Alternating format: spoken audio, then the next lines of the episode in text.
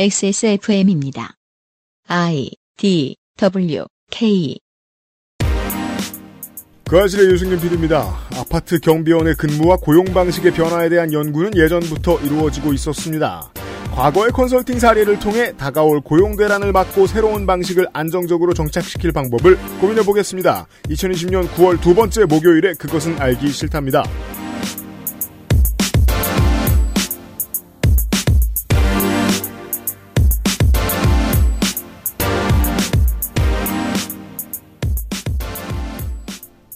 안녕하세요, 청취자 여러분. 날씨가 쩔어요. 어떻게 쩔어요? 윤세민 에디터입니다. 네, 안녕하십니까. 윤세민입니다. 어, 선선하고 공기가 좋아요. 태풍 피해가 많이 없으셨으면 좋겠네요. 한국의 동쪽은 지금 올해가 태풍 관련해서는 정말 최악의 한 해 중 하나가 될 겁니다. 네, 나쁜 일들이 너무 많았습니다. 그렇죠. 네, 남은 것들이라도 좀 비껴가야 그러니까 되겠습니다. 사람들이 그러더라고요. 올해 가장 망한 게 뭐냐. 음, 2020년 그 자체다. 올해 가장 망한 건 올해죠. 수고들 많으세요. 우리가 지난주에 어려, 어려운 이론 공부를 했습니다. 네. 간단히 정리를 하면 최저임금 인상이 돼서 고용 불안이 왔고요. 최저임금과 관련이 없는 감시단속적 노동자의 개념에 대해서 배웠고요. 네. 그래도 어 그 임금은 올려야 되니까 늘려놓은 휴게 시간이 무엇인가에 음. 대해서 배웠고요. 그리고 현재 진행 중인 24시간 격일제 근무의 문제점에 대해서 이야기를 해보았습니다. 저라도 예순이 넘어서 하루 종일 아, 24시간 동안 근무지에 있는 일을 하고 싶진 않습니다. 는, 네. 적응이 될 수는 있겠지만 적응이 된다고 해서 그게 건강에 도움이 될 거라고 생각해서는 안 돼요. 근데 그게 근무 형태마다 굉장히 다를 것 같다는 생각은 들어요. 24시간 근무가 좀 할만한 아파트가 있겠고, 밤중에 이제 주민들이 유독 요구가 많은 아파트가 있겠고, 그럼요. 그러면 이제 경비원분마다 또 의견이 다르시겠죠? 네. 경비원들이 실제로 이제 가장 머리 아픈 것이 음, 못된 주민들도 있겠지만 네. 주민들의 의견이 충돌할 어, 그렇죠. 때입니다. 네. 실제로 가장 업무에서 많이 머리 아픈 부분은 그런 거라고 해요. 어떤 주민은 고양이를 다 죽여야 돼. 아, 그쵸. 어떤 주민은 여기 물 끌어다 대갔어. 어, 그런 일들이 꽤 많아요. 네. 그리고 격일제 같은 경우에 제가 옛날 생각이 나는데 저희 아버지가 소방관에서 근무를 하실 때 음. 격일제를 하시다가 진급을 하시면서 전일제로 바뀌셨거든요. 네. 근데 저희 아버지는 격일제가 훨씬 나았다고 하면서 되게 아쉬워했었거든요. 음. 24시간 근무하고 24시간 편히 쉬는 게 나았다. 네. 근데 그렇게 생각하시는 분도 있고 또 아니게 아니라고 생각하시는 분도 있겠죠. 우리 방송에는 안 나왔고 이제 그 뭡니까 이제 종영을 앞두고 있는 예, 술기운의 작가 생활에서 짚었던 이야기인데 안정적인 정규직 모델을 만들어서 줘도 그걸 해보지 않은 꾸준히 비정규직만 해본 사람은 뭐가 좋은지 모르니까 안 하려 그래요. 음, 네. 저도 실제로 경험해 본 적이 있는데 국민연금을 안 내본 사람은 계속 안 내려 그래요. 어, 그렇죠. 모르면 그냥 돈 나가는 거거든. 음. 네. 감원 없이 근무 형태를 변경하고 주민들도 불만이 없고 큰 돈도 나가지 않고 고용도 좀 보장되는 모델이 있을까에 대해서 고민하다 말았습니다. 실무에서는 어땠나? 주민들을 만나서 컨설팅을 해봤을 때는 어땠나? 현장에 나가본 노무사님의 이야기를 청해 들어보도록 하겠습니다. 그 현장은요, 어, 성북구에 있는 동아 에코빌 아파트입니다. 거기 사시는 분 계십니까? 손 들어주십시오. 잠시 후입니다. 그것은 알기 싫다는 대한민국 1호 반값 생리대 29데이즈 강력한 체내 흡수율 평산네이처 야왕데이 야왕나이트 한 번만 써본 사람은 없는 빅그린 프리미엄 헤어케어 독일산 맥주용호로 만든 데일리라이트 맥주용호 비오틴에서 도와주고 있습니다. XSFM입니다. 투쓰리에서 헤어로스까지 XSFM과 함께한 5년 빅그린이 자연에서 해답을 찾아갑니다. Big Green 건강한 변화의 시작. 빅그린 헤어케어 시스템.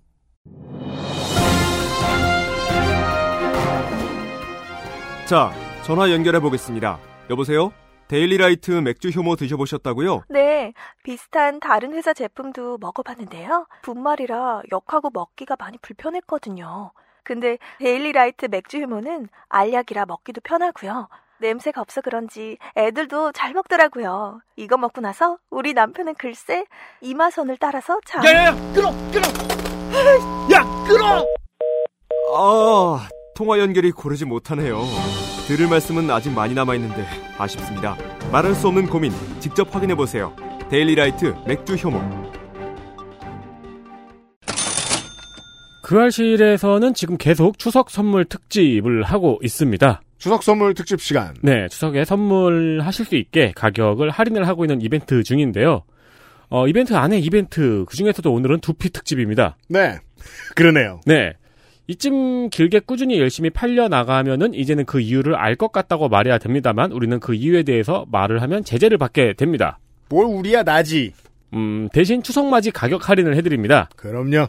말하는 대신 네. 표현의 자유가 무슨 소용이더냐. 얼마나 좋습니까? 이게 저기 뭐야, 꼰대질 하려는 친척이 꼰대질 대신 돈을 주는 형국이잖아요? 그렇죠. 아는 척 하려거든 값이나 깎아주라. 그렇죠. 깎아드립니다. 깎아드립니다. 데일리라이트 맥주 효모 5% 가격 할인과 선물하면 쇼핑백이죠. 쇼핑백 제공입니다. 예. 코로나 사태의 장기화로 주 원료인 독일, 독일산 맥주 효모의 수급이 힘들어졌어요. 그렇죠. 근데 판매량은 1년여 가까이 폭발적으로 늘어났거든요. 네. 그러니까 감당이 안 돼서 자주 제품이 품절됐다 풀렸다 오락가락 힘들었습니다. 네. 예, 불편을 겪으신 분들도 계실 거예요. 왜냐면 또 꾸준히 드시는 분들도 불편하셨겠죠. 그렇죠. 그래서 추석을 목전에 두고 비교적 넉넉하게 제품을 생산하고 있다고 합니다. 그리고 이 기회에 할인도 받고 선물도 하시고 물량 확보도 해주시길 바랍니다. 그러십시오. 언제 또 품절될지 저는 잘 모르겠습니다. 저는 유면상 PD예요. 액세스몰에서 추석맞이 할인 및 쇼핑백 제공 이벤트를 진행 중입니다. 네.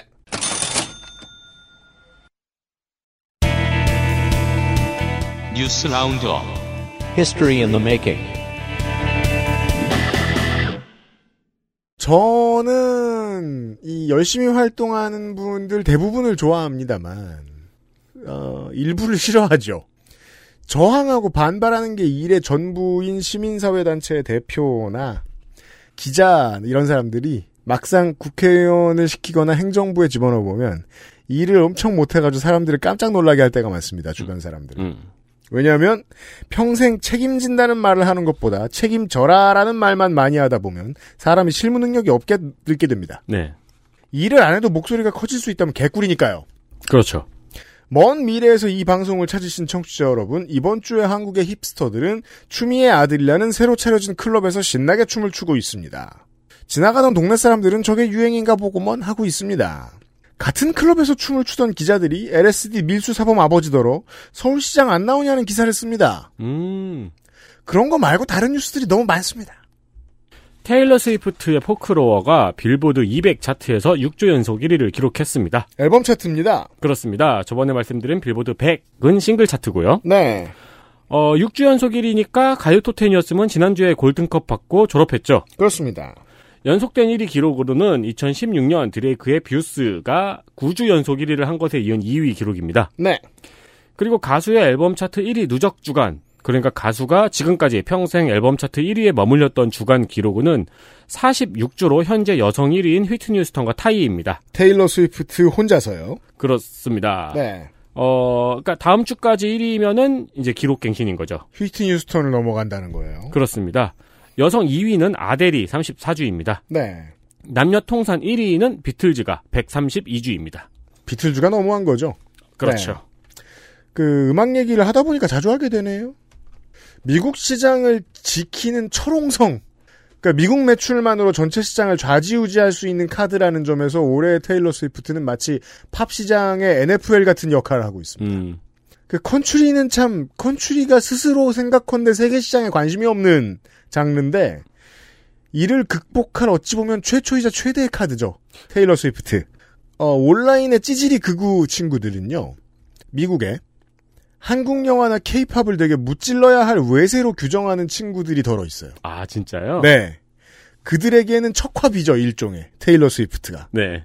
요파 씨에도 척화비가 있는데 참고하시고 싶으시면 인스타그램을 방문해 주세요. 다음 뉴스입니다. 미국에서 올 상반기에 지급된 재난지원금을 사람들이 40%밖에 소비하지 않은 것으로 나타났습니다. 미친 거 아니에요? 한국에서는 궁금해하지도 않죠. 다 썼을 테니까. 어, 그렇죠. 네. 이것 때문에 사고 싶은 거 못 산 사람도 얼마나 많은데요. 무슨 소리예요? 아니, 막 자전거를 살라 그랬는데 이것 때문에 품절되고. 소비가 너무 진작돼서요. 아이패드도 사고. 어, 그러니까요. 소비 진작을 위해 재난지원금을 줬는데 사람들이 소비를 하지 않았다는 의미입니다. 미국은 그러했습니다. 일본도 이런 정도가 상당합니다. 네, 시카고대의 보고서에 따르면 미국인 12,000명을 대상으로 한 설문조사 결과 지급된 현금의 42%만이 실제 소비로 이어졌고 60%는 저축이나 대출 상환에 사용됐다고 합니다. 그렇습니다. 그중 소비 비중이 높은 쪽은 저소득층이었고요. 고소득층의 소비의 비중이 낮았다고 합니다. 네. 원인으로는 첫 번째로 돈을 쓸 곳이 없었고 음. 두 번째로 현금 지급액이 커질수록 지출에서 소비가 차지하는 비율이 줄어드는 수학 체감의 법칙이 작용했다고 합니다. 이런 얘기들을 하더군요. 어, 올 상반기에 나간 이 미국의 재난지원금 스티뮬러스 책이라고 하죠. 이것에 대한 미국인 미국 언론의 여러 가지 해석은요. 미국에서 여러 가지 해석은 한국에서 보였을 때는 몇 가지 이빨이 빠져 있는 것처럼 느껴져요. 한국은 개인의 4에서 80만 원 정도의 돈이 나갔죠 가구당. 네. 그 돈으로 성공적으로 내수 경기 부양을 했습니다. 미국은 1,200달러가 처음에 나가고 그 다음에 추가로 또 나갔죠. 100만 원이 넘는 돈을 받았죠. 한국은 신용카드로 화폐가 정착된 사회입니다. 일본은 전혀 전혀라는 표현이 맞겠죠 여기서는 전혀 현금 사회고요. 미국도 지역에 따라 현금 사회입니다. 음. 현금으로 나가면 돈 나갈 곳을 지정해 줄 수 없지요.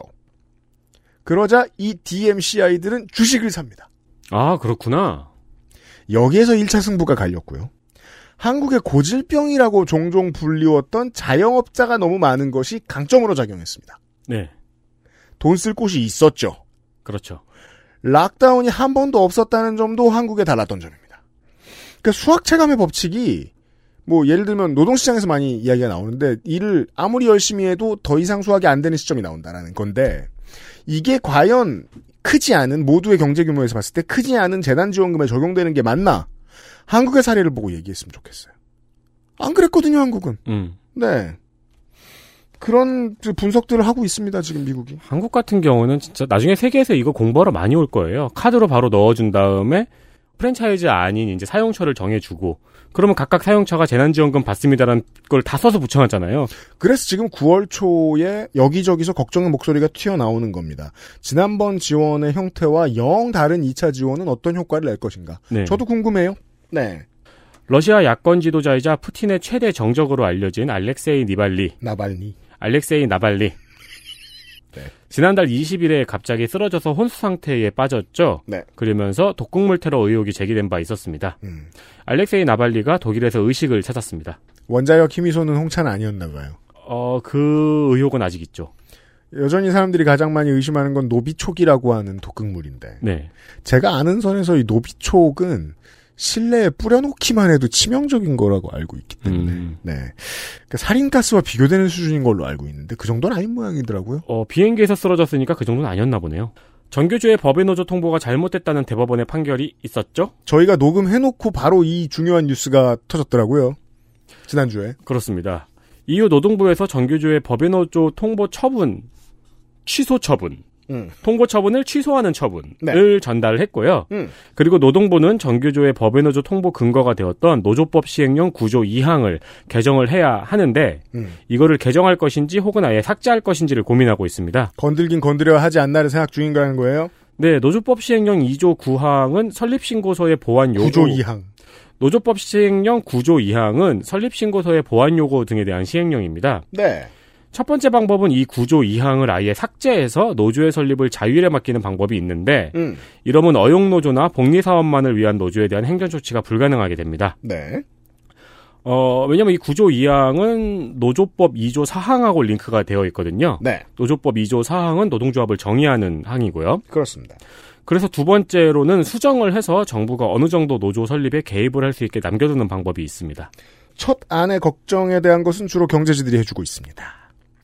구조 2항이 적용된 과거의 사례들을 기억컨대 어용노조를 2조항으로 막은 적이 있는지 저는 잘 모르겠습니다. 왜냐하면 이 시행령에는 시행령에는 회사가 대놓고 밀어주는 노조는 설립을 허가할 수 없다 뭐 이런 논- 논리는 전혀 없기 때문입니다. 음. 만약의 경우에 발동을 하면 이 시행령은 늘 회사가 혹은 경영주체가 싫어할 노조를 압박하는 데에만 쓰여왔습니다. 보통 쓰이지 않지만 쓰이면 그랬습니다. 상징성 때문에 이러한 그 네거티브한 상징성 때문에 건드리자는 목소리가 나오는 것입니다. 이후에 정권이 또 바뀌면 어맹부 같은 양반이 들어오면 또 무슨 공작을 통해서 이 시행령을 조, 자기 좋은데 쓸지 모르거든요. 외신 호주 호주의 정치전략연구소에서 틱톡이 운영되는 대부분의 국가에서 정치적 움직임, 성적 지향, 종교를 언급한 단어를 숨기고 있다는 내용의 보고서를 발표했습니다. 즉 틱톡이 운영되는 또 어떠한 나라에서는 안 그렇기도 하다는 얘기입니다만 푸틴에 대한 비판도 검열이 된 바 있고요. 러시아 틱톡인가 봐요. 네. LGBTQ에 관련 해시태그도 여러 언어로 표시되지 않는다고 밝혔습니다. 네. 또한 위챗에서는 홍콩의 민주화운동을 지원하는 게시물과 국가안보법에 관한 미국과 영국 대사관에 대한 메시지를 검열했다고 밝혔습니다. 블룸버그는 이 보고서가 트럼프에게 도움을 줄 수 있을 것이라 분석했습니다. 도움을 줄 수도 있어요. 네. 네, 트럼프의 건강 기능식품이죠. 아, 그렇죠. 네. 틱톡의 운영사인 바이트댄스는 틱톡은 LGBTQ 크리에이터를 강력하게 지원하고 있으며 현지 국가의 법률로 인해서 부분적으로 제한되는 용어가 있다고 밝혔습니다. 네. 다른 나라 국법을 충실히 따른다는 소리거든요. 네. 뒤집어서 얘기하면 모든 국가마다 정치 지도 세력이 틱톡을 건드릴 수 있게 해놨다는 얘기입니다. 물론 제시의 눈누난나 챌린지 영상을 올리면서 걱정할 일은 아니죠. 틱톡의 쓰임새를 보면. 음. 중국은 플랫폼이나 소프트웨어 시장에서 유저들이 많이 쓰는 특히나 소셜 이런 데에서 힘을 쓴 적이 없어요. 해외 시장에서. 왜냐하면 내수만으로도 10억 명 장사니까요. 그렇죠. 업체들이 열의가 없을 수 있어요. 근데 그래도 문을 두드리고 두드려서 드디어 히트 상품이 나온 거죠. 위챗은 원래 어느 정도 시장 점유율이 있었고 음. 틱톡이라는 히트 상품이 나왔죠. 그리고 예상했던 단점을 여실히 보여주고 있다고 밖에 평가할 수 없습니다. 보면서 역시 플랫폼 시장이라는 건 독재국가 출신 업체가 경쟁할 수 있는 분야가 아닌가 하는 생각이 좀 들더라고요. 아니라고 보는데 뭐 몇 년 내로 답이 나오겠죠. 틱톡은 이미 성공을 또 했으니까요. 네. 전염병 등에 의한 재난 상황이 심각 단계의 위기 경보가 발령된 경우 고용노동부 장관이 가족 돌봄 휴가를 10일 더 연장할 수 있는 개정안이 본회의를 통과했습니다. 기존에 있는지도 몰랐던 가족 돌봄 휴가. 이 가족 돌봄 휴가를 원래 10일 동안 사용할 수 있었거든요. 쓰는 분들도 계실 거예요. 주변 기업의 경우에는 네. 이 10일 동안 사용할 수 있었던 가족 돌봄 휴가를 10일 연장하고 한부모의 경우는 15일을 더 연장할 수 있는 개정안입니다. 그렇습니다. 고용노동부에서는 해당 법이 공포되는 즉시 휴가 기간 연장을 심의하겠다고 말했습니다. 뉴노멀이 많은 걱정거리를 줍니다. 예를 들면 여기에서 걱정할 문제는 일찌감치 이 일이 나오기 전에 여가부, 복지부, 교육부에서 그, 그 긴급 돌봄을 준비를 했습니다. 네. 근데 문제는 지금 이렇게 사태가 터지고 보니까 이용률이 너무 높아요. 예상치를 심각하게 초과하고 있습니다. 긴급 돌봄이. 선생님들이 위험해지죠, 이러면. 그렇죠. 노동권이 심각하게 침해당합니다. 당장 이 조치와 연결되어 해, 결되기를 바라는 문제거리는 긴급 돌봄입니다. 왜냐하면 지금은 항상 긴급하니까요. 그래서 부모에게 시간을 조금 더 주는 조치가 들어갑니다. 그런 상황이고요. 그리고 이 긴급들보험에 대해서는 우리가 한유총에 대해서 조금 고마워할 부분이네요. 네, 왜요? 덕분에 연습을 좀 했잖아요. 맞아요. 구글이 구글의 결제 시스템, 인앱 결제라고 하죠 우리가. 그렇죠. 네, 이 시스템을 사용하지 않는 결제 시스템을 사용하는 앱의 퇴출을 검토한다고 밝혔습니다. 늘 검토했는데 네, 누가 검토 대상이냐가 중요하죠. 네 주요 대상은 네이버하고 카카오입니다. 붙어보자 이겁니다. 앱에서 디지털 컨텐츠를 구매할 때 구글의 인앱 결제 시스템을 사용할 경우에는 구글 그리고 애플도 마찬가지죠. 음. 30%의 수수료를 내야 됩니다. 마의 30% 네. 어, 유튜브나 넷플릭스를 아이폰으로 구독 신청하면 더 비싸죠. 그렇죠. 웹에서 신청을 해야 되죠. 네. 그런데 네이버하고 카카오는 자체 페이 시스템이 있기 때문에 이를 통해서 구글의 수수료를 내지 않고 결제를 받을 수 있는 거죠. 그러니까 수수료를 우회해서 결제를 받을 수 있는 거죠. 네. 그래서 이런 시스템을 사용하는 앱을 안드로이드에서 공식으로 퇴출시키는 것을 검토하겠다는 겁니다. 네.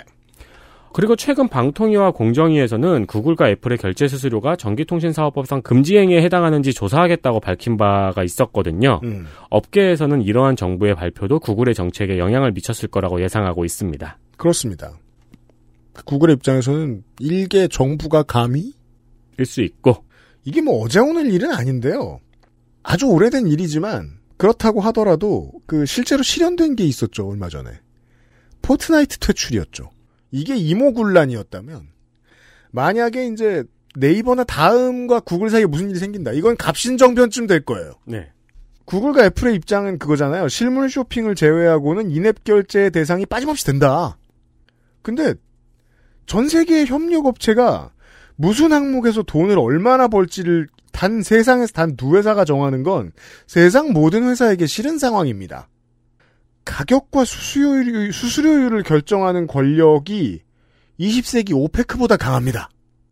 구글과 애플은. 네. 한국 기업 말고도 많은 업체와 국가들이 지금 국회에서 고민을 하고 소송을 해서 법원으로 끌고 가는 일들이 흔히 발생할 것 같습니다. 향후에. 한국 같은 규모의 국가에서 어, 사실상 과점 상태인 두 개의 포털을 향해서 이런 메시지를 내보낼 수 있다는 것은 우리나라보다 더 인구가 많은 나라에서 더 큰 일이 일어날 수도 있을 것 같다고 예측할 수 있게 됩니다. 네. 마지막입니다. 대한항공에서 기내 마스크 착용을 거부하는 승객을 경찰에 인계하기로 결정했습니다. 일단 마스크를 안 차면 먼저 탑승이 거절되고요. 네. 탑승한 후에 계속 벗고 쓰기를 거부하면 경찰에 인계할 방침입니다. 사실 5월부터 반드시 했었어야 됐거든요. 그렇죠. 법은 그랬거든요. 이걸 항공사가 정했다라는 보도가 이번 주에 나왔다는 건 단속이 안 된다는 뜻이죠. 그동안 음. 단속이 안 됐다는 얘기입니다. 대한항공이 하면 보통 줄줄줄 따라갑니다. 이렇게 될 것 같습니다. 네. 비행기 타실 여러분들 참고하십시오. 뉴스 라운드업이었습니다. XSFM입니다.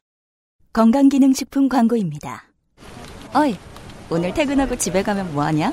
이렇게 피곤한데 밤에 집에 가면 자야지. 요즘 가뜩이나 면역력도 떨어져가지고 내가 지금 여왕탱 어 그 무슨 여왕 나이트 체내 흡수율을 높인 농축 풍상 여왕탱 평산네이처? 쌓아두지 마세요. 생리대에도 유통기한이 있거든요.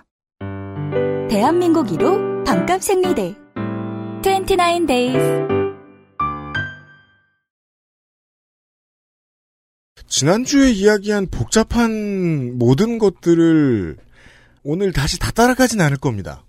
기억을 하시면 다행이고, 확실히 실무라는 게, 음, 언론이 실무를 안 다루는 이유가, 실무를 이야기하면 독자들은 따라가지 않거든요. 독자들은 한가하지 않아요. 어, 그렇죠. 바빠요. 그리고 실무에는 짜증을 내기가 어렵잖아요. 네. 그러니까 모두가 내일처럼 따라가기가 쉽지가 않습니다. 네. 그래서 뭐 그 얘기를 다 하진 않겠습니다. 어찌 보면 우리 실제 하는 일들도 모든 실무를 다 깨진 않아요. 다 깨진 않아요. 어, 만약에 회사 사장이 그러면 죽습니다. 힘들어서. 네, 하는 일만 하죠. 저도 요즘은 제가 하는 일을 다 알지 못합니다. 우리 회사가 하는 일을. 어떤 건 유면상 PD가 상당 부분 하고 네. 어떤 건 서상준 민정수석이 상당 부분 하기 때문에 그렇죠. 제가 꽤 몰라요. 그래서 서로 서로 다 몰라서 안 좋은 일이 생기면 외부에서 컨설턴트를 고용합니다. 기본적으로 경영의 측면에서 봤을 때 상시 컨설턴트라는 말은 앞뒤가 맞지 않습니다. 컨설턴트는 항구적으로 필요하지 않아요. 위기 상황에 들어오죠. 상시 컨설턴트는 컨설턴트 회사에 필요한 거죠. 음. 정기직으로 갖다 놓게. 어, 그렇죠. 파견돼서 잠깐 갔다 옵니다. 보통은 이제 가서 구조 조정을 하는데 다른 것도 많아요. 뭐 예를 들면 뭐 가정관리 컨설턴트라든가 음, 네. 가구 위치도 정해주시고 뭐 그런 것도 있고 음, 뭐, 뭐 모니터 암도 바꾸고. 그 여러모로 조직가가 하는 일하고 비슷합니다. 과거에 요즘도 있지만 네. 예 사울 알린스키처럼 만들어놓고 나오면 돼요. 음.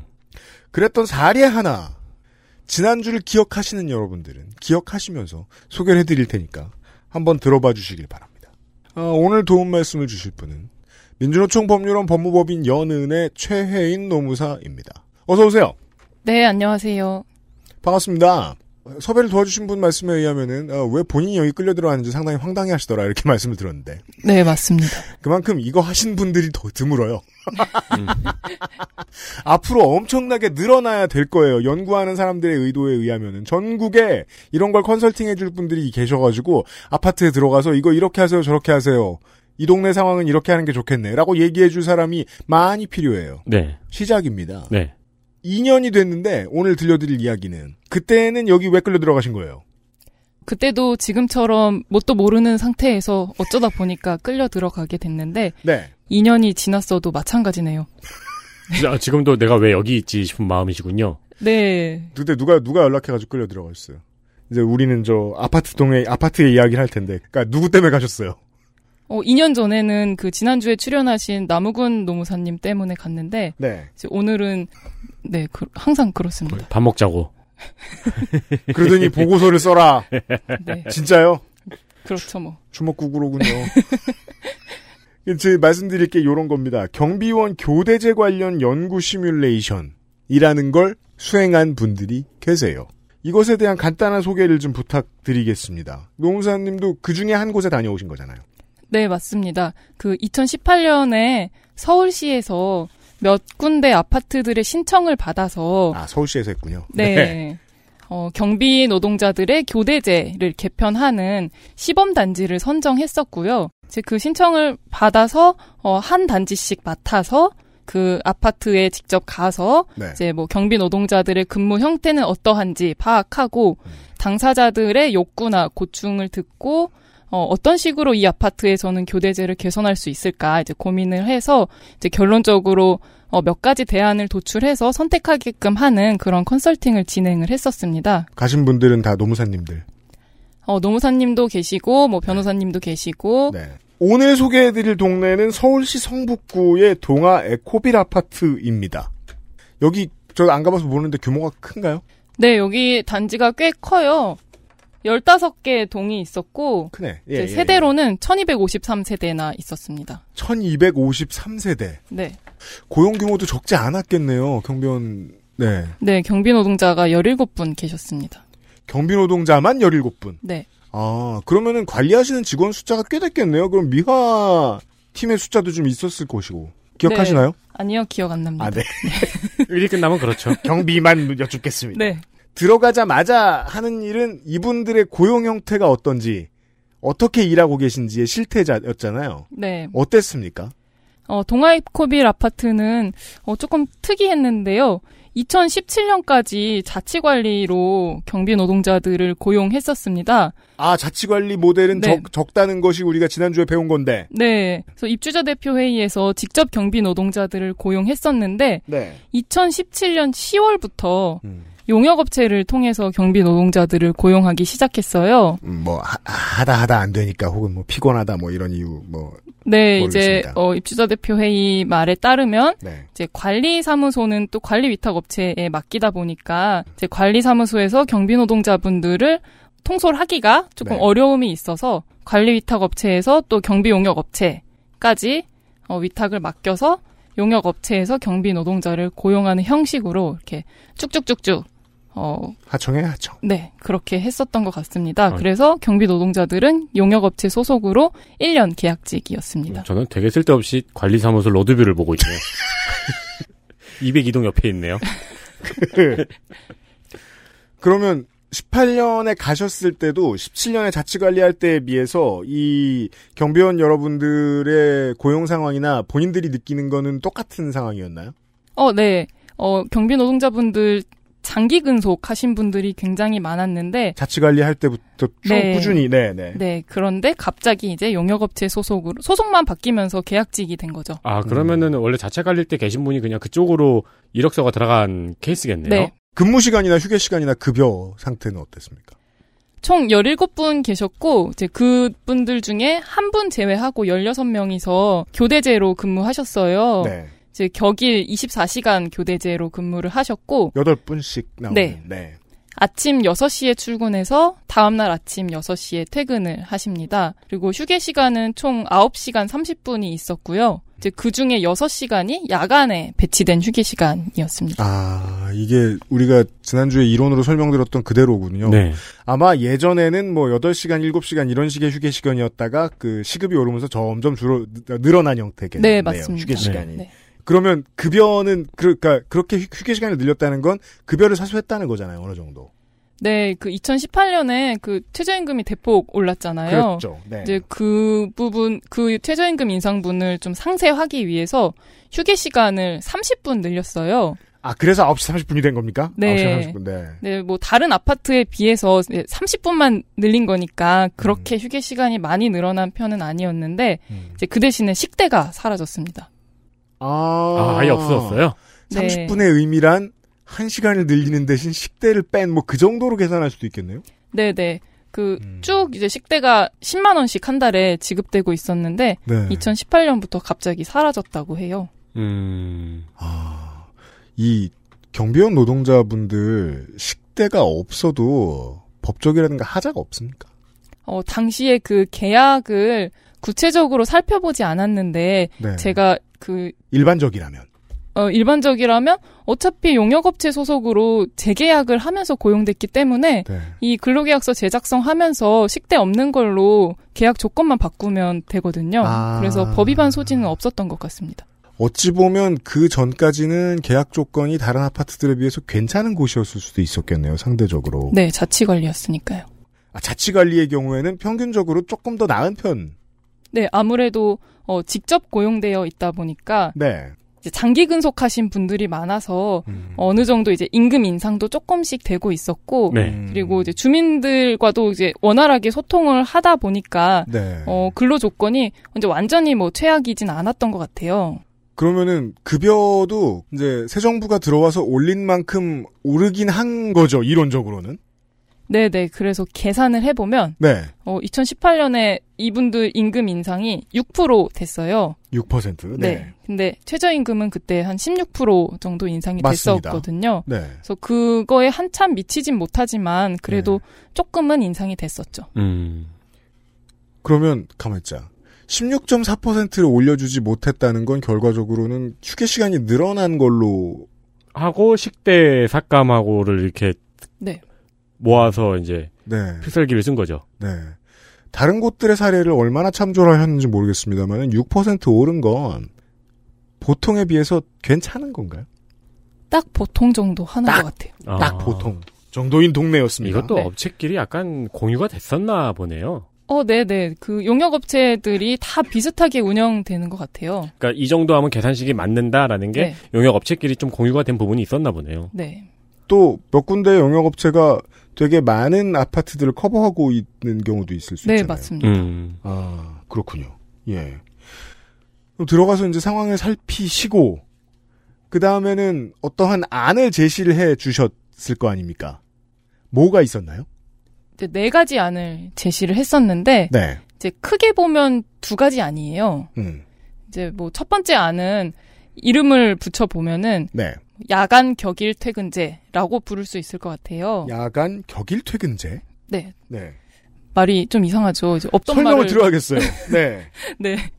어, 그래서 현재 그 24시간 교대제로 근무를 하고 있는데 네. 이제 그런 격일 근무제를 그대로 유지하면서 음. 이제 경비 노동자분들의 근무하면서 또 문제가 됐던 거는 야간에 계속 아파트에 체류를 하고 있지만 야간 휴게 시간이 6시간이나 잡혀 있다는 거였어요. 그렇죠. 그러니까 실제로는 일을 그- 하고 있는 거죠. 네, 일하고 있고 심지어 야간에 순찰도 돌아야 돼요.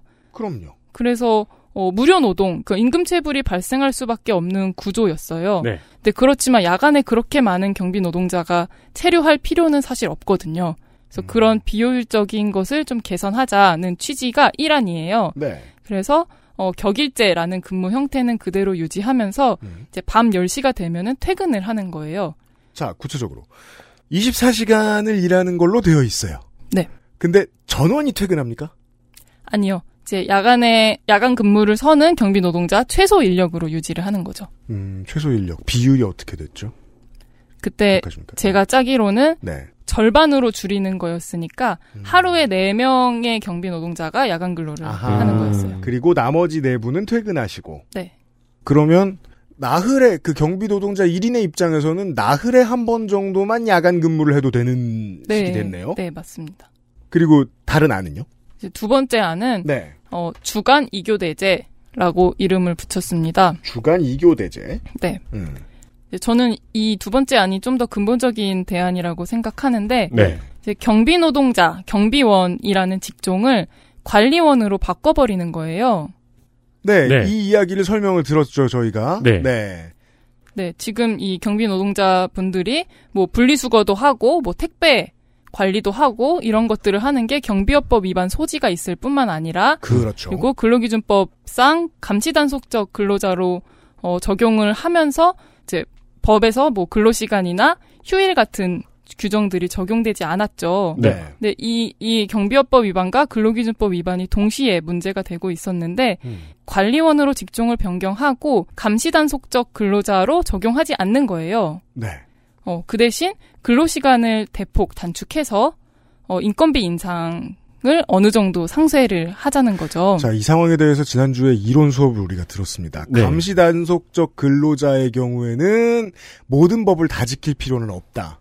임금에 있어서도. 네. 그랬다가 감시단속적 근로자가 안 되면 갑자기 일하는 시간도 줄여야 되고 급여도 법에 맞게 딱 올려야 된다. 네. 하는 상황. 그러면 잘릴 수 있다. 네. 관 근데 이걸 이제 관리원의 케이스로 도입해 보자는 얘기를 이론으로만 어제 들었다가 실제 적용해 본 얘기를 지금 듣고 있습니다. 아 이게 패턴에 따라서 결론이 어떻게 나왔는지를 미리미리 좀 들어두는 게 좋을 것 같네요. 야간 첫 번째부터 다시 그러니까 다시 녹음한다는 건 아닙니다. 야간 격일 퇴근제를 해보라라고 제안을 하셨는데 그대로 실행이 된 건가요? 지금 지금 말씀해 주신 이 사례들은?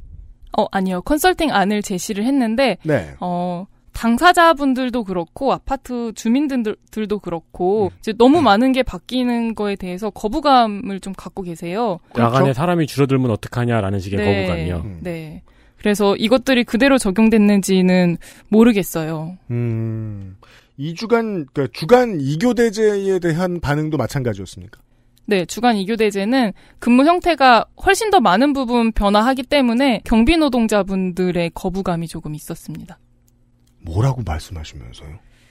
어, 이게 이틀에 한 번만 출근하면 됐는데 이제 매일매일 출근하는 거에 대한 부담도 조금 있었고요. 음, 아, 음. 그리고 네, 그건 그렇죠. 안 아무래도 이제 고령의 노동자 분들이다 보니까 그냥 바뀌는 것 자체가 조금 부담스러우신 거예요. 그렇죠. 음. 뭔가 바뀌는 것 자체가 부담스럽고 24시간 동안 좀 느슨하게 해왔던 업무를 이제 매일매일 출근해서 뭐 7시간 만에 이제 압축적으로 해야 한다는 것도 부담이 됐던 것 같아요.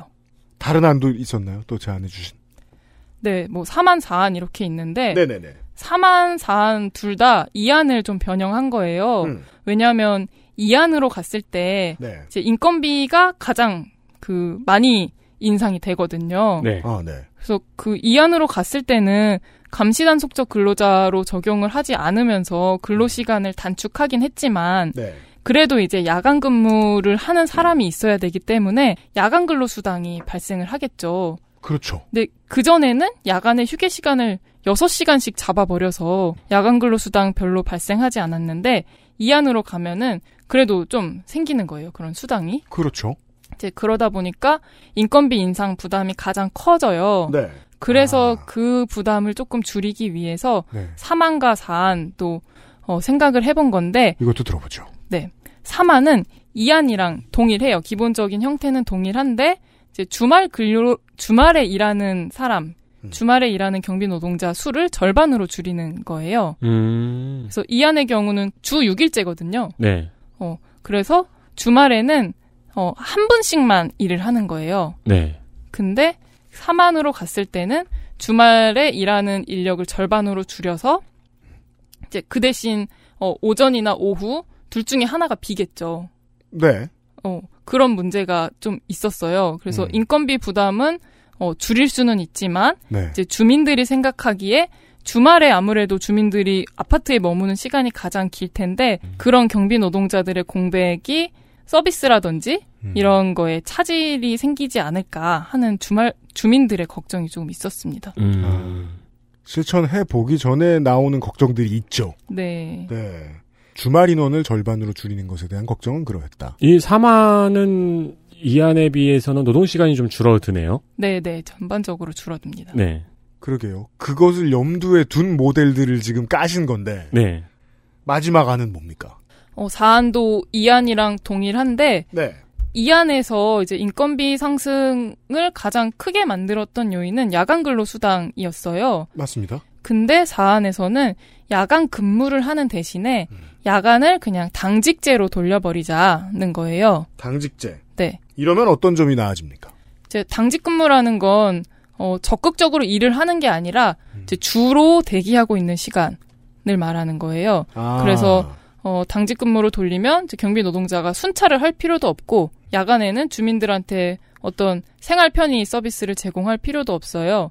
네. 이제 초소에 앉아서 주로 대기하는 게 이제 야간 당직 근무라고 할 수 있는데 음. 네네. 이거는 이제 정상적인 근무로 보지 않기 때문에 음. 어, 그만큼 임금을 지급할 필요는 없어요. 뭐 여러 사례들을 좀 참조해 보니까 네. 당직 시간에는 근로 시간에 대한 임금이 지급되는 게 아니라 당직 수당이 따로 나가는데 아, 네. 어, 거의 뭐 실비 변상적이라고 할 수 있을 정도로 소액이었거든요. 아, 실비 변상급의 소액. 네, 네. 정확히 이해됩니다. 네. 야간에 지금 하시는 일을 모두 다 시키고 지금 수준의 그 급여를 지급하는 것이 법적으로 맞지 않아서 이런 모델들을 생각을 해내야 하는 거잖아요. 그렇다면 법적으로 뭐랄까요? 어떻게 생각하면 좋을까? 말씀드리면 좋을까요? 그 법적으로 조금 더 적합한 패턴으로 바꾸어내는 작업인데 네. 야간 당직제가 한 걸음 더 적합해 보이긴 하네요. 야간에 똑같이 일을 하신다고 해도 만약에 순찰을 실제로 하실 수도 있겠지만 그렇죠. 뭐 주민들이 뭘 요구하실 수도 있고. 예. 근데 당직이라는 개념은 옛날에 선생님들 숙직식에서 주무시던 분들하고 어, 맞아요. 예, 예, 그런 게 생각이 네. 나는데 음. 일을 하지 않고 그냥 거기서 주무셨던 것 네. 같거든요. 네. 그래서 실비 정도의 돈만 지급이 된다는 건데 이거 자체가 문제가 될 소지는 없나요? 당직 근무로 들어가면은 어, 정상 근무랑 정확하게 구분해야 되는 문제가 생길 순 있죠. 네. 어, 말씀하신 것처럼 이제 숙직하면서 어떤 뭐 긴급 상황에 대한 전화를 기다린다거나 네. 이제 이런 게 당직 어 근무잖아요. 맞아요. 네. 그렇기 때문에 당직 근무 서면서 뭐 입주민이 어떤 긴급한 민원이 발생했다라고 이제 경비실에 전화를 하면은 음. 음. 이제 그거를 어 야간에 대신 근무해줄 사람에게 전달을 해준다거나 이제 이 정도의 역할을 해야 되는 거죠. 음. 네. 근데 만약에 당직 근무로 세팅을 해놓고 정상 근무나 마찬가지로 이제 업무를 근무 하게 되면. 형태를 하게 되면은 이제 그거에 대해서는 정상적인 임금이 지급돼야 되니까 그 부분은 좀 명확한 구분이 필요할 것 같습니다. 그러게요. 그런 지적이 나오나요? 아니면은 이제 여기에 이 안에 대해서는 어떻게 반응들? 네, 사안에서의 뭐 단점이라고 할 수 있는 거, 거는 그런 당직 근무와 통상 근로가 구분되지 않을 경우에는 어떻게 해야 되냐. 음. 이제 지금도 어, 휴게 시간이라고 잡아놓고 대기하는 건지 근로를 하는 건지 애매한 부분이 있는데 네. 그럼요. 그런 비슷한 문제가 또 당직 근로로 잡았을 때도 반복되는 게 아닌가 하는 우려가 있거든요. 음. 이 모든 안이 아, 전부 다 비용 측면에서 입주민 대표회의가 봤을 때 좀 많이 나간다 이런 생각이 들 정도였나요? 돈 계산을 해보면 어땠습니까? 돈 계산을 해보면 네, 이안이 제일 비싸요. 주간 이교 대제를 주 6일로 돌리는. 네. 네. 네. 근데 당시에 컨설팅을 할때 네. 어, 2018년이었으니까 음. 2019년 최저임금이 얼마인지는 알았어요. 네. 근데 2020년, 2021년 최저임금을 모르는 상태에서 예측할 수 없죠. 이제 평균적으로 그동안 10% 정도 최저임금이 올랐으니까 음. 이제 10% 인상률을 가정하고 컨설팅을 했었는데 네. 그동안 한 2% 정도 올랐잖아요. 네, 네. 그래서 오늘 급하게 다시 계산을 해봤거든요. 예. 아, 예. 고맙습니다. 네. 다시 계산을 해보니까 이제 2020년을 기준으로 현재와 같이 어, 휴게 시간 9시간 30분으로 잡은 격일제, 24시간 격일제가 유지된다면 네. 경비 노동자한테 202만 원의 임금이 지급돼야 해요. 예, 예.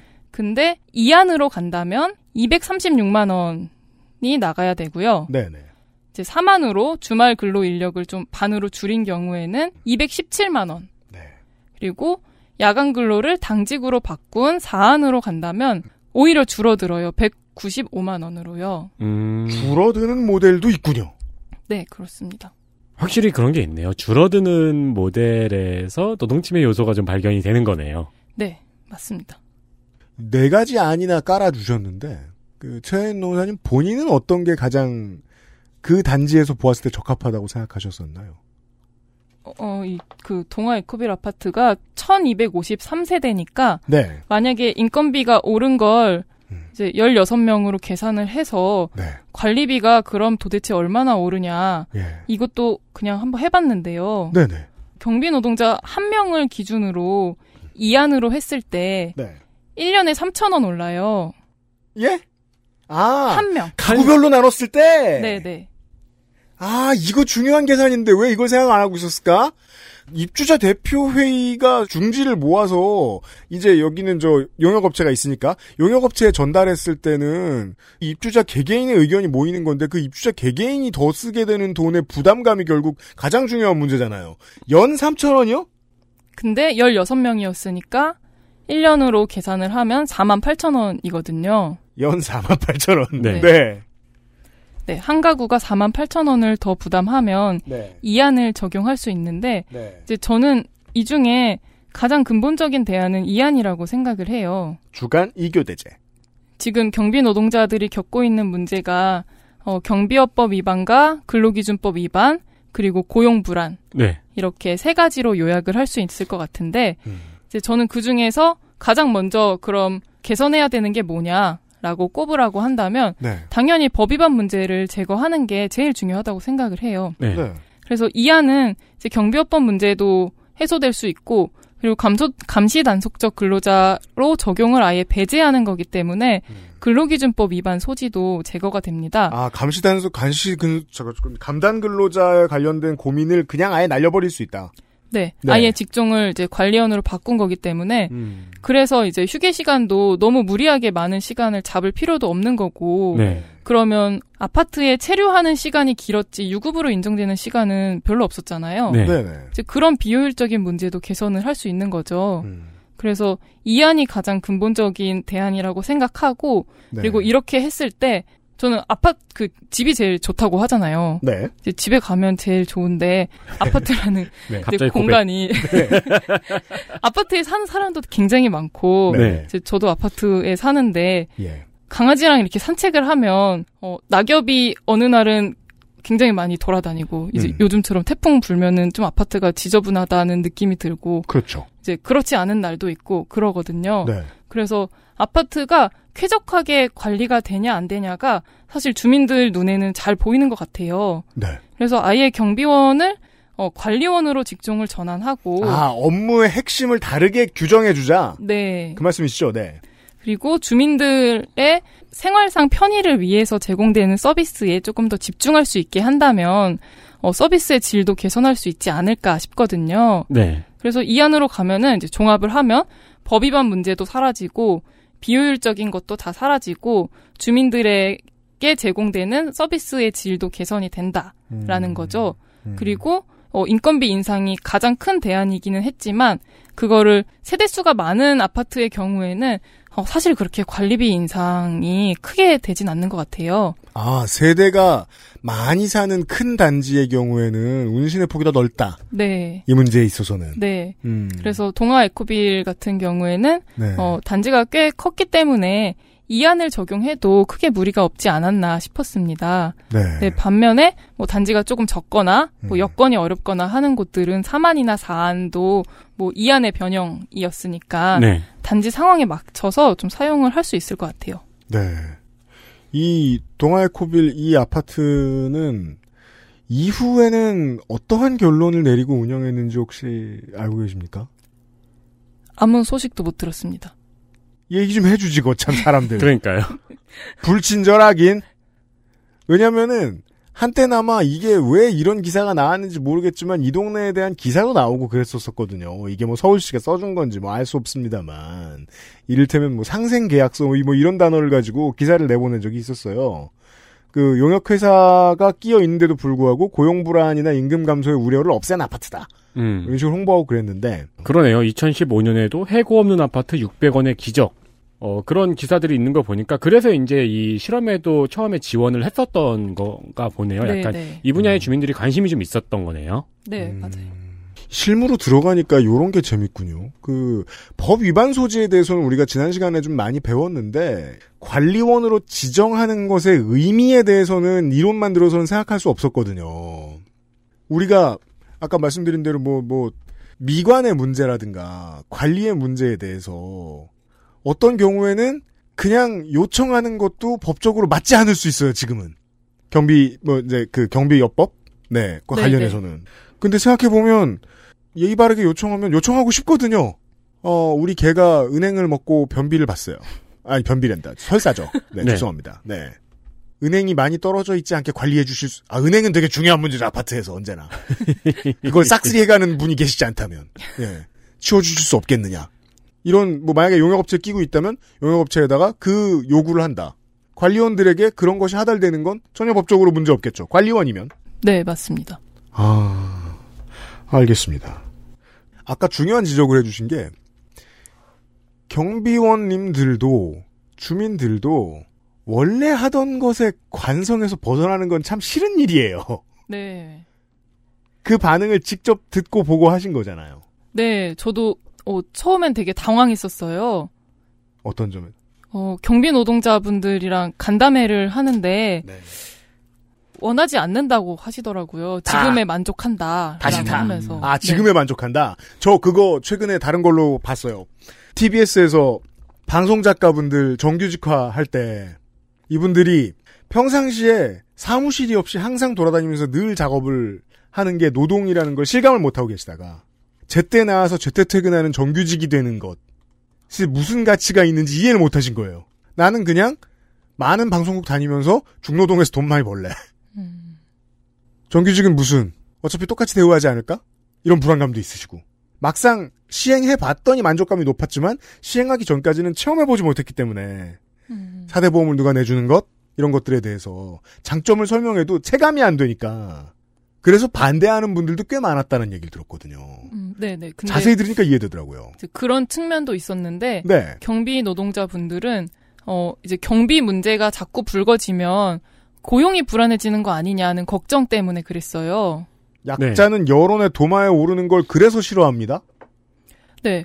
2015년에 뭐 압구정 현대 아파트 사건도 있었고 아, 네, 그렇죠. 2014년이었나요? 네. 그리고 경비 노동자에 대한 갑질 문제가 계속 있었고 그리고 감시 단속적 근로자가 아니다. 뭐 이런 언론 뭐 기사나 이런 것도 많이 있었기 때문에 네. 경비 노동자분들 중에 일부도 스스로 알고 있어요. 이제 경비는 어, 분리수거하면 안 된다라는 거 알고 계시는 분도 있어요. 네. 그렇지만 알면서도 못하겠다고 말을 할 수 없는 이제 위치에 있는 거고 그리고 고령의 나이기 때문에 네. 어, 여기 아니면 다른 일자리를 구할 수 없다는 생각 때문에 그냥 이런 일자리라도 만족하니까 어, 시끄러워지지 않았으면 좋겠다 하는 마음이 컸던 것 같아요. 네. 협의나 합의나 새로운 안이 도출될 필요가 있을 때 이분들을 심정적으로 얽어매는 가장 큰 문제겠군요.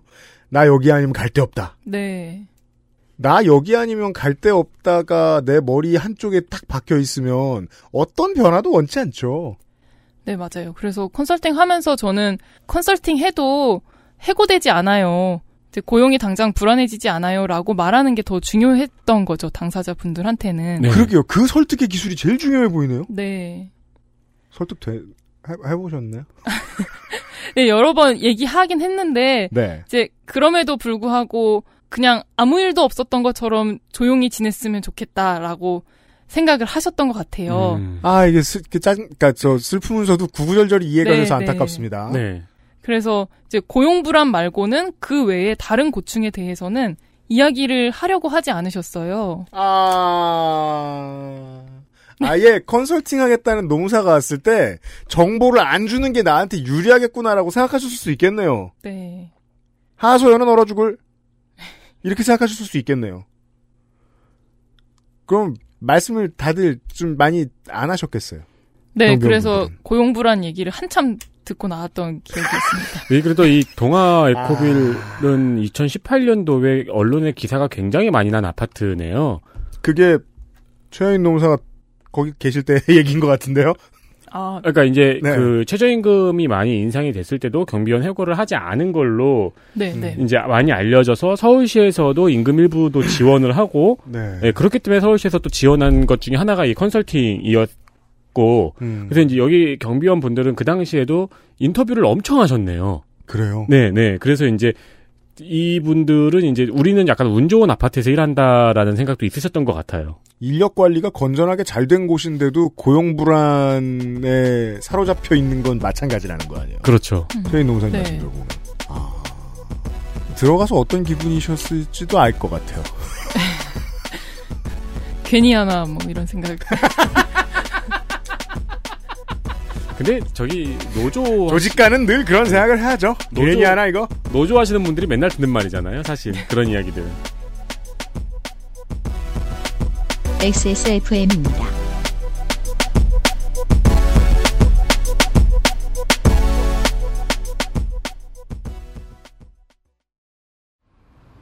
좋아요. 진짜 확실히 좋아졌어요. 어, 이렇게까지 효과가 좋을 줄은 몰랐어요. 자신감이 생기니까 어제는 소개팅도 했다니까요. 아 저한테 진짜 잘 맞는 것 같아요. 저 이거 먹으니까 그러니까 세상에나. 아 저 이마선을 따라서요. 저, 저, 저, 저, 잠먹. 네, 야야, 제 잠은 마고 마고 마고. 누구 망하는 걸 보고 싶나? 말할 수 없는 고민? 직접 확인해보세요. 데일리 라이트 맥주 효모. 지루성 두피염이라 가렵고요. 머릿결은 푸석푸석하니 엉겨붙어요. 게다가 이젠 머리카락까지 많이 빠지니까 너무 불안한 거 있죠? 샴푸 아무거나 쓸 때는 이미 지난 것 같고 좋다는 거 많이 써봤는데 글쎄요. 뭐 없을까요? 빅그린 헤어로스 샴푸요. 구스베리 추출물로 모근을 더 건강하게 자연 유래 성분으로 자극 없는 세정력, 뛰어난 보습 효과와 영양 공급까지 Big Green. 이젠 탈모 샴푸도 빅그린 헤어로스 샴푸. 한 번만 써본 사람을 아직까지 수소문 중인 두피의 오랜 친구 빅그린도 추석 이벤트를 마련했습니다. 두피 특집이에요 오늘은. 사실 찾아보면 계시긴 할 거예요. 있긴 있겠죠. 빅그린이 자랑하는 자연주의 에코백과 리본, 꽃, 장식이 그득한 선물 세트입니다. 네. 최대 이게 뭐야? 이러면 다른 광고주가 뭐가 돼요? 그러네요. 최대 70%까지 할인된 가격입니다. 여기가 좀 많이 찍어요. 네. 그러니까요. 방금 전에 5, 5% 얘기했는데 여기는 얼마 못 찍으니까 데일리라이트 맥주모 비오티는 다른 판매물과 비교해 보시면 빅그린이 액세스몰 고객에게 얼마나 애정이 있는가를 알 수 있습니다. 그럼요.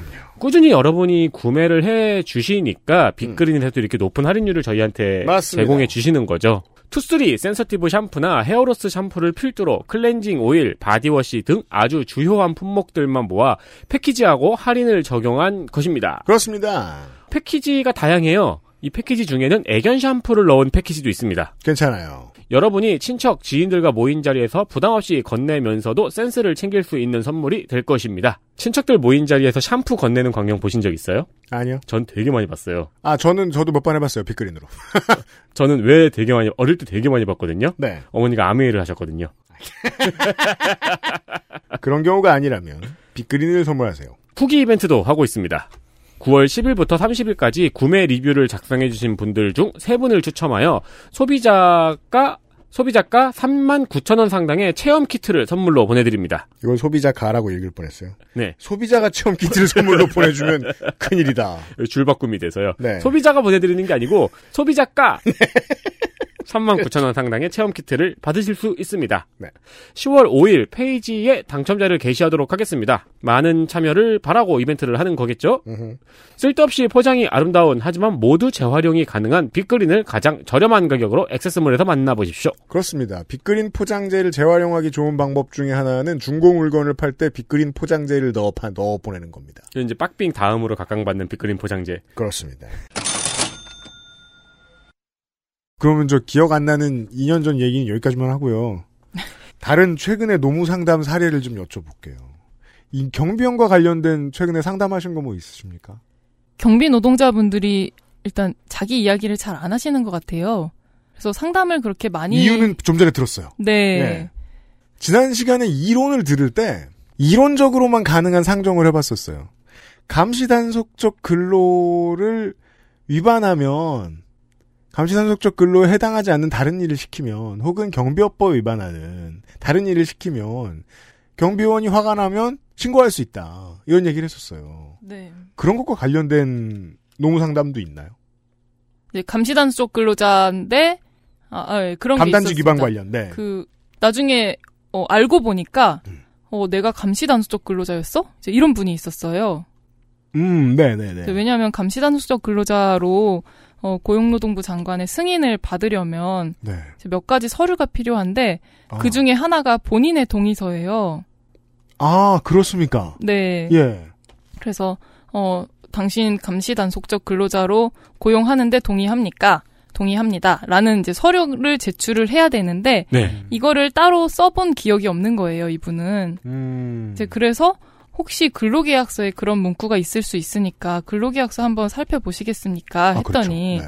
이제 그제서야 근로계약서를 봤는데 계약서에 그런 문구가 있었던 거예요. 아. 음. 그러니까 근로계약서는 입사하면서 쓰는 거고 어, 근로계약 내용이 마음에 안 든다라고 할 리가 없잖아요. 그렇죠. 그러니까 자기도 모르는 사이에 그냥 계약서를 뭐 보통 꼼꼼하게 읽어보지 않고 그냥 서명하잖아요. 네.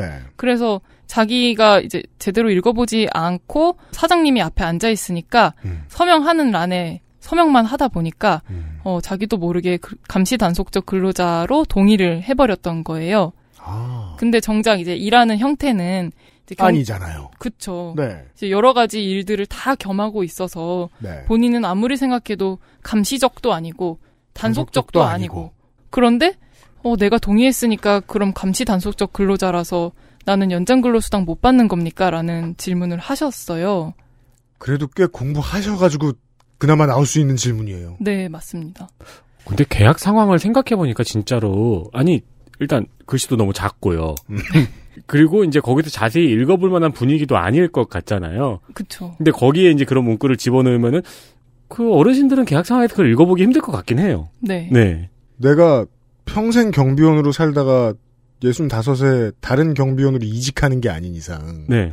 감시달롱 단속적 근로의 법적 규정과 예외 상황에 대해서 알기가 어려울 거예요. 설명을 해줬을 리도 없고요. 기존에 알고 있을 가능성이 거의 없다. 네. 이거 눈치채는 분도 엄청 드물겠어요. 그러니까요. 예, 예, 예. 네, 나중에 이제 뭔가 이상하다 싶으니까 찾아보니까 그랬던 거죠. 음.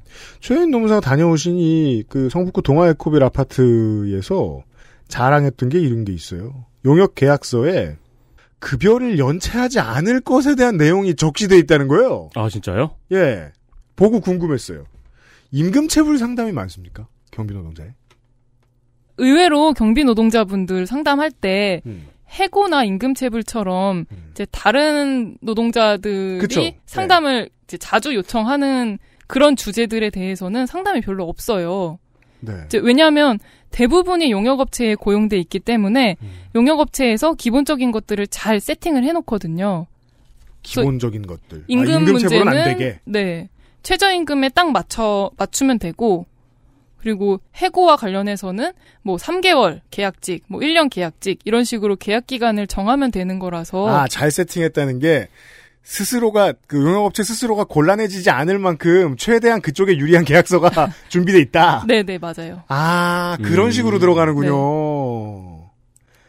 따라서 표면적으로는 임금체불이나 그런 게 있을 순 없겠. 네. 그러면 주로 상담은 나머지는 다 갑질 문제나. 네, 그래서 형식적인 것들은 다 잘 갖춰놓고 이제 인력 관리를 하고 있기 네. 때문에 형식적인 건 가장 갖춰놓고. 해고나 임금체불 문제보다는 네. 이제 뭐 갑질 문제가 가장 많이 있고요. 네. 그리고 이제 어, 감단 문제, 휴게 시간 문제, 이제 이런 어, 실질적인 내용들이 있는 음, 거죠.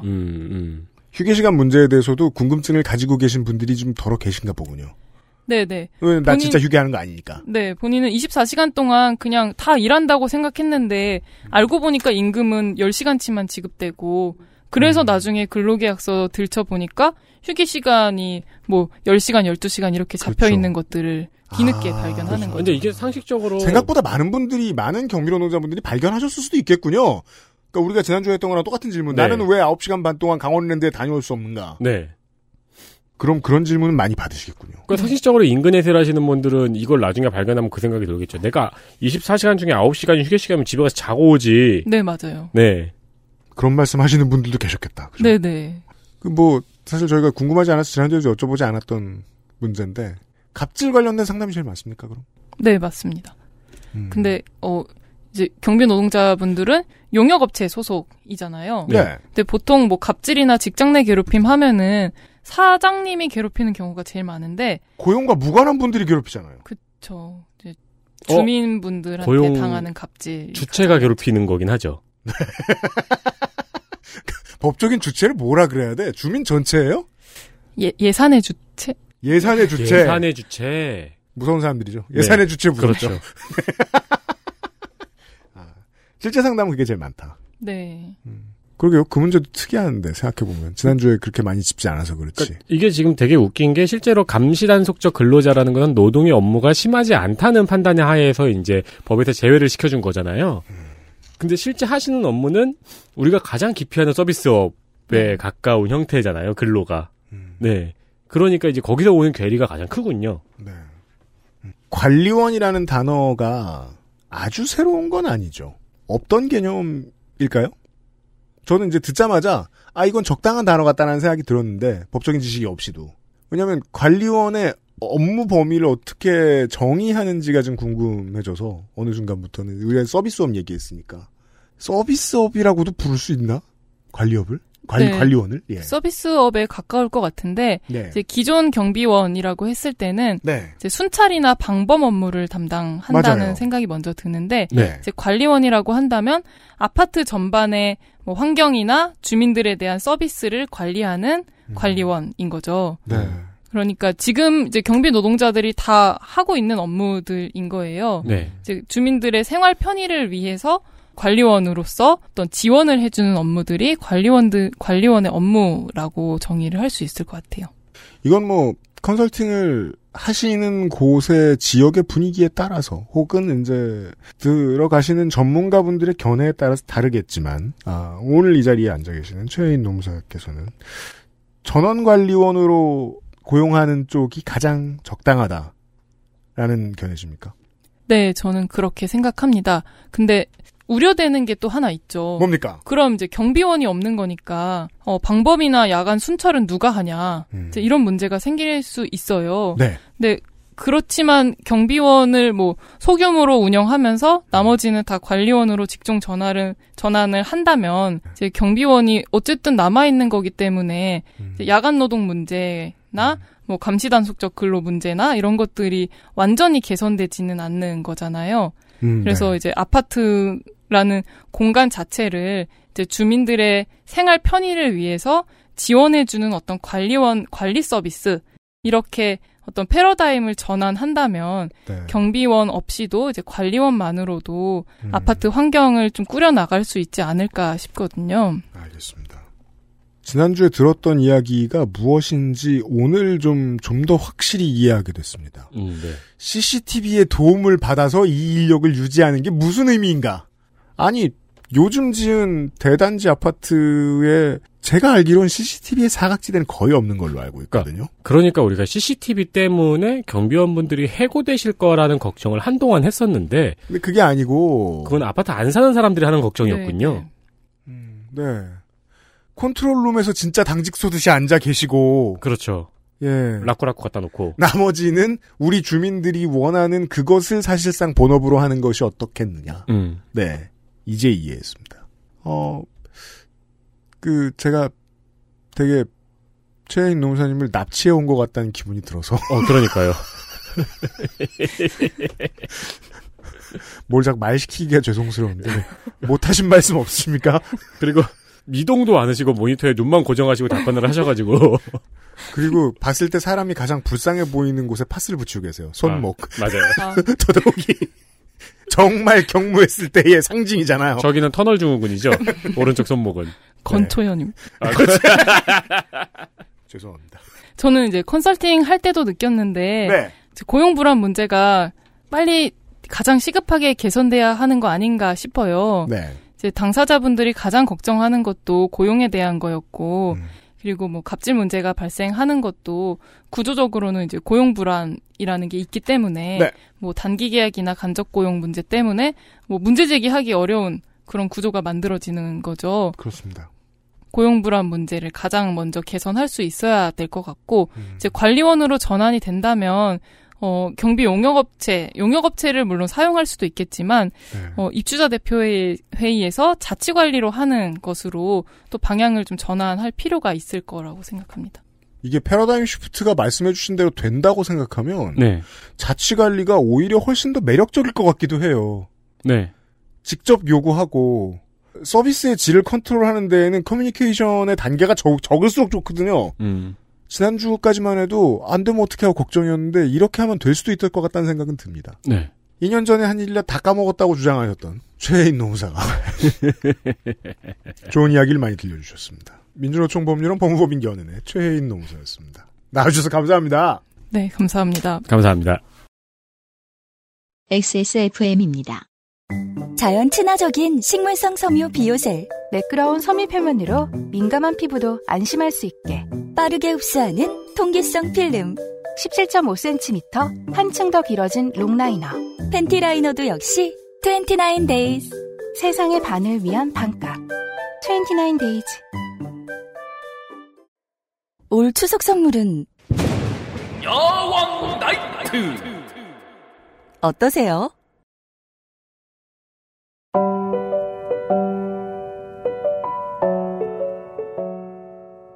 사실 저는 최혜인 노무사를 좀 더 붙들어 놓고 좀 더 긴 얘기를 하고 싶었는데 음, 그냥 어떤 염력으로 알아서 몸이 들려 올라가서 집으로 가실 것 같더라고요. 계속 붙들어 놓-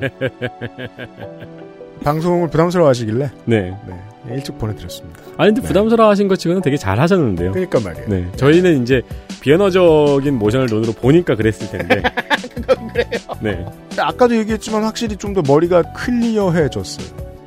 아파트에 사는 사람들은 제가 그렇게 동의하지 않을 뿐 주로 내 집을 갖게 됐기 때문에라도 네. 삶의 질에 관심이 많습니다. 음. 아파트 내에서의 삶의 질은 결국 단지의 관리입니다. 이 좋은 단지를 가볼수록 그런 생각이 정말 많이 들어요. 네. 이들을 관리원으로 변경하는 건 비용만 잘 맞출 수 있다면 주민들의 입장하고 너무 잘 맞을 것 같습니다. 이 법적인 시비를 없앨 수도 있는 동시에 길이 없는 것 같지 않다는 생각이 들었습니다. 그리고 뛰어넘어야 할 것은 뛰어넘어야 할 가장 큰 숙제는 설득이다. 음. 공포로부터 벗어나도록 하는 설득. 네. 이게 또 중요할 것 같습니다. 법으로 이런 거 시시콜콜하게 못 정하거든요. 시행령으로도 마찬가지고 조례로도 마찬가지예요. 이건 법은 그냥 큰 몇 가지 문제를 해결해주고 나머지는 지자체가 돈을 좀 부어야겠네요. 지자체가 돈을 부어서 좀 더 삶의 질이 나아 보인다고 하는 집을 만들어 줄 수 있도록 하겠다라고 음. 주민들을 설득해주면 고용 보장은 부차적으로라도 해결될 문제일 것 같아요. 네. 저희는 재밌었습니다. 여러분들도 그러셨길 바랍니다.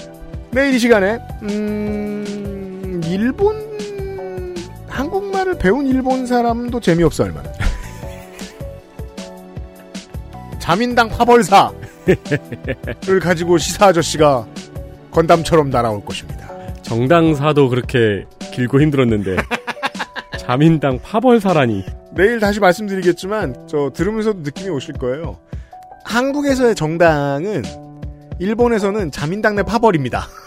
어, 네. 알아보는 것이 매우 중요하다. 이 말씀을 드리면서 내일 이 시간에 길고 긴 미남 문구 시간으로 다시 인사드리도록 하겠습니다. 유승균 PD하고 인세민의 타였습니다. 들어주셔서 감사합니다. 안녕히 계세요. 감사합니다. XSFM입니다. I D W K